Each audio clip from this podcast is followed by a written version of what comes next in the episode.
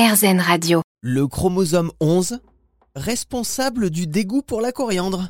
C'est certainement la découverte que viennent de faire les scientifiques. Ce chromosome 11 possède en fonction des personnes des différences de gènes des récepteurs olfactifs. Autrement dit, nous ne ressentons pas les aliments et leur goût de la même manière. Et d'ailleurs, le gène OR6A2 serait lié à la perception du goût de la coriandre.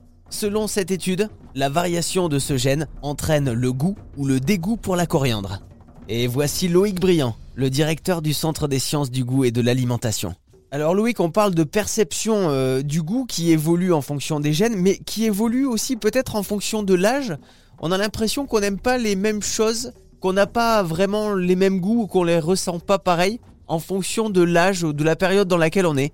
Alors, on ne connaît pas encore euh, exactement tous les mécanismes. Euh, ce qui est sûr, c'est que euh, notre, système olfactif devient moins performant avec l'âge, ça on en est sûr, ça ça a été montré. et donc en fait, quand on dit qu'on perd du goût, on perd, je pense, hein, essentiellement de, de l'olfaction. Et comme je vous ai dit que, que l'olfaction est extrêmement importante, c'est comme ça qu'on l'explique. Après, les mécanismes derrière qui sont sous-jacents, ça on les connaît pas encore. Ce que l'on sait en fait, c'est que nos neurones, alors ça c'est étonnant, longtemps on a cru que les neurones n'étaient pas capables de les régénérer, et on sait que les neurones olfactifs ont la capacité de se régénérer. Donc peut-être qu'en vieillissant, euh, on perd un peu cette capacité à, régénérer les neurones. Et c'est vrai que cette perte, euh, olfactive avec euh, l'âge, c'est un problème parce que donc le goût, l'olfaction, c'est extrêmement important pour l'alimentation. Et c'est sans doute qui peut expliquer que euh, avec l'âge, parfois on peut euh, avoir des préférences différentes.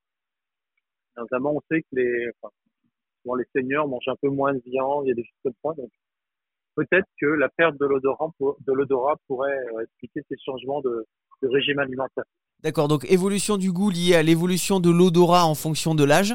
Mais alors dans cette étude où on apprend que la coriandre, on la ressent pas de la même façon, en fonction de nos chromosomes, de nos gènes. Il y a aussi une notion géographique en plus, c'est-à-dire que la coriandre, elle n'est pas perçue de la même façon en fonction euh, des, pays et des zones géographiques. Comment on peut l'expliquer ça? On peut expliquer ça tout simplement parce que c'est de la génétique. C'est-à-dire que les gènes, en fait, ils se, répartissent dans la population. C'est-à-dire qu'il y a des différences selon les populations et donc on peut retrouver certains gènes dans, différentes populations. De la même façon qu'il va y avoir plus de, yeux bleus, plus de cheveux euh, foncés, etc. Donc en fait, les gènes du goût ou de l'olfaction, ils suivent cette même répartition au sein des populations. C'est pour ça qu'on peut, qu'on peut l'expliquer. Et alors, il y aurait une cinquième perception du goût hein, que les gens ne connaissent pas forcément. Ce cinquième goût, parlez-nous-en un petit peu. C'est la cinquième saveur. Donc en fait, donc, on a l'acide, le salé, le sucré, euh, l'amer et la, la, cinquième saveur, c'est la saveur umami. Donc umami en japonais, ça veut dire délicieux. Et en fait, c'est la saveur euh, du L-glutamate. Euh, c'est le goût de la sauce soja.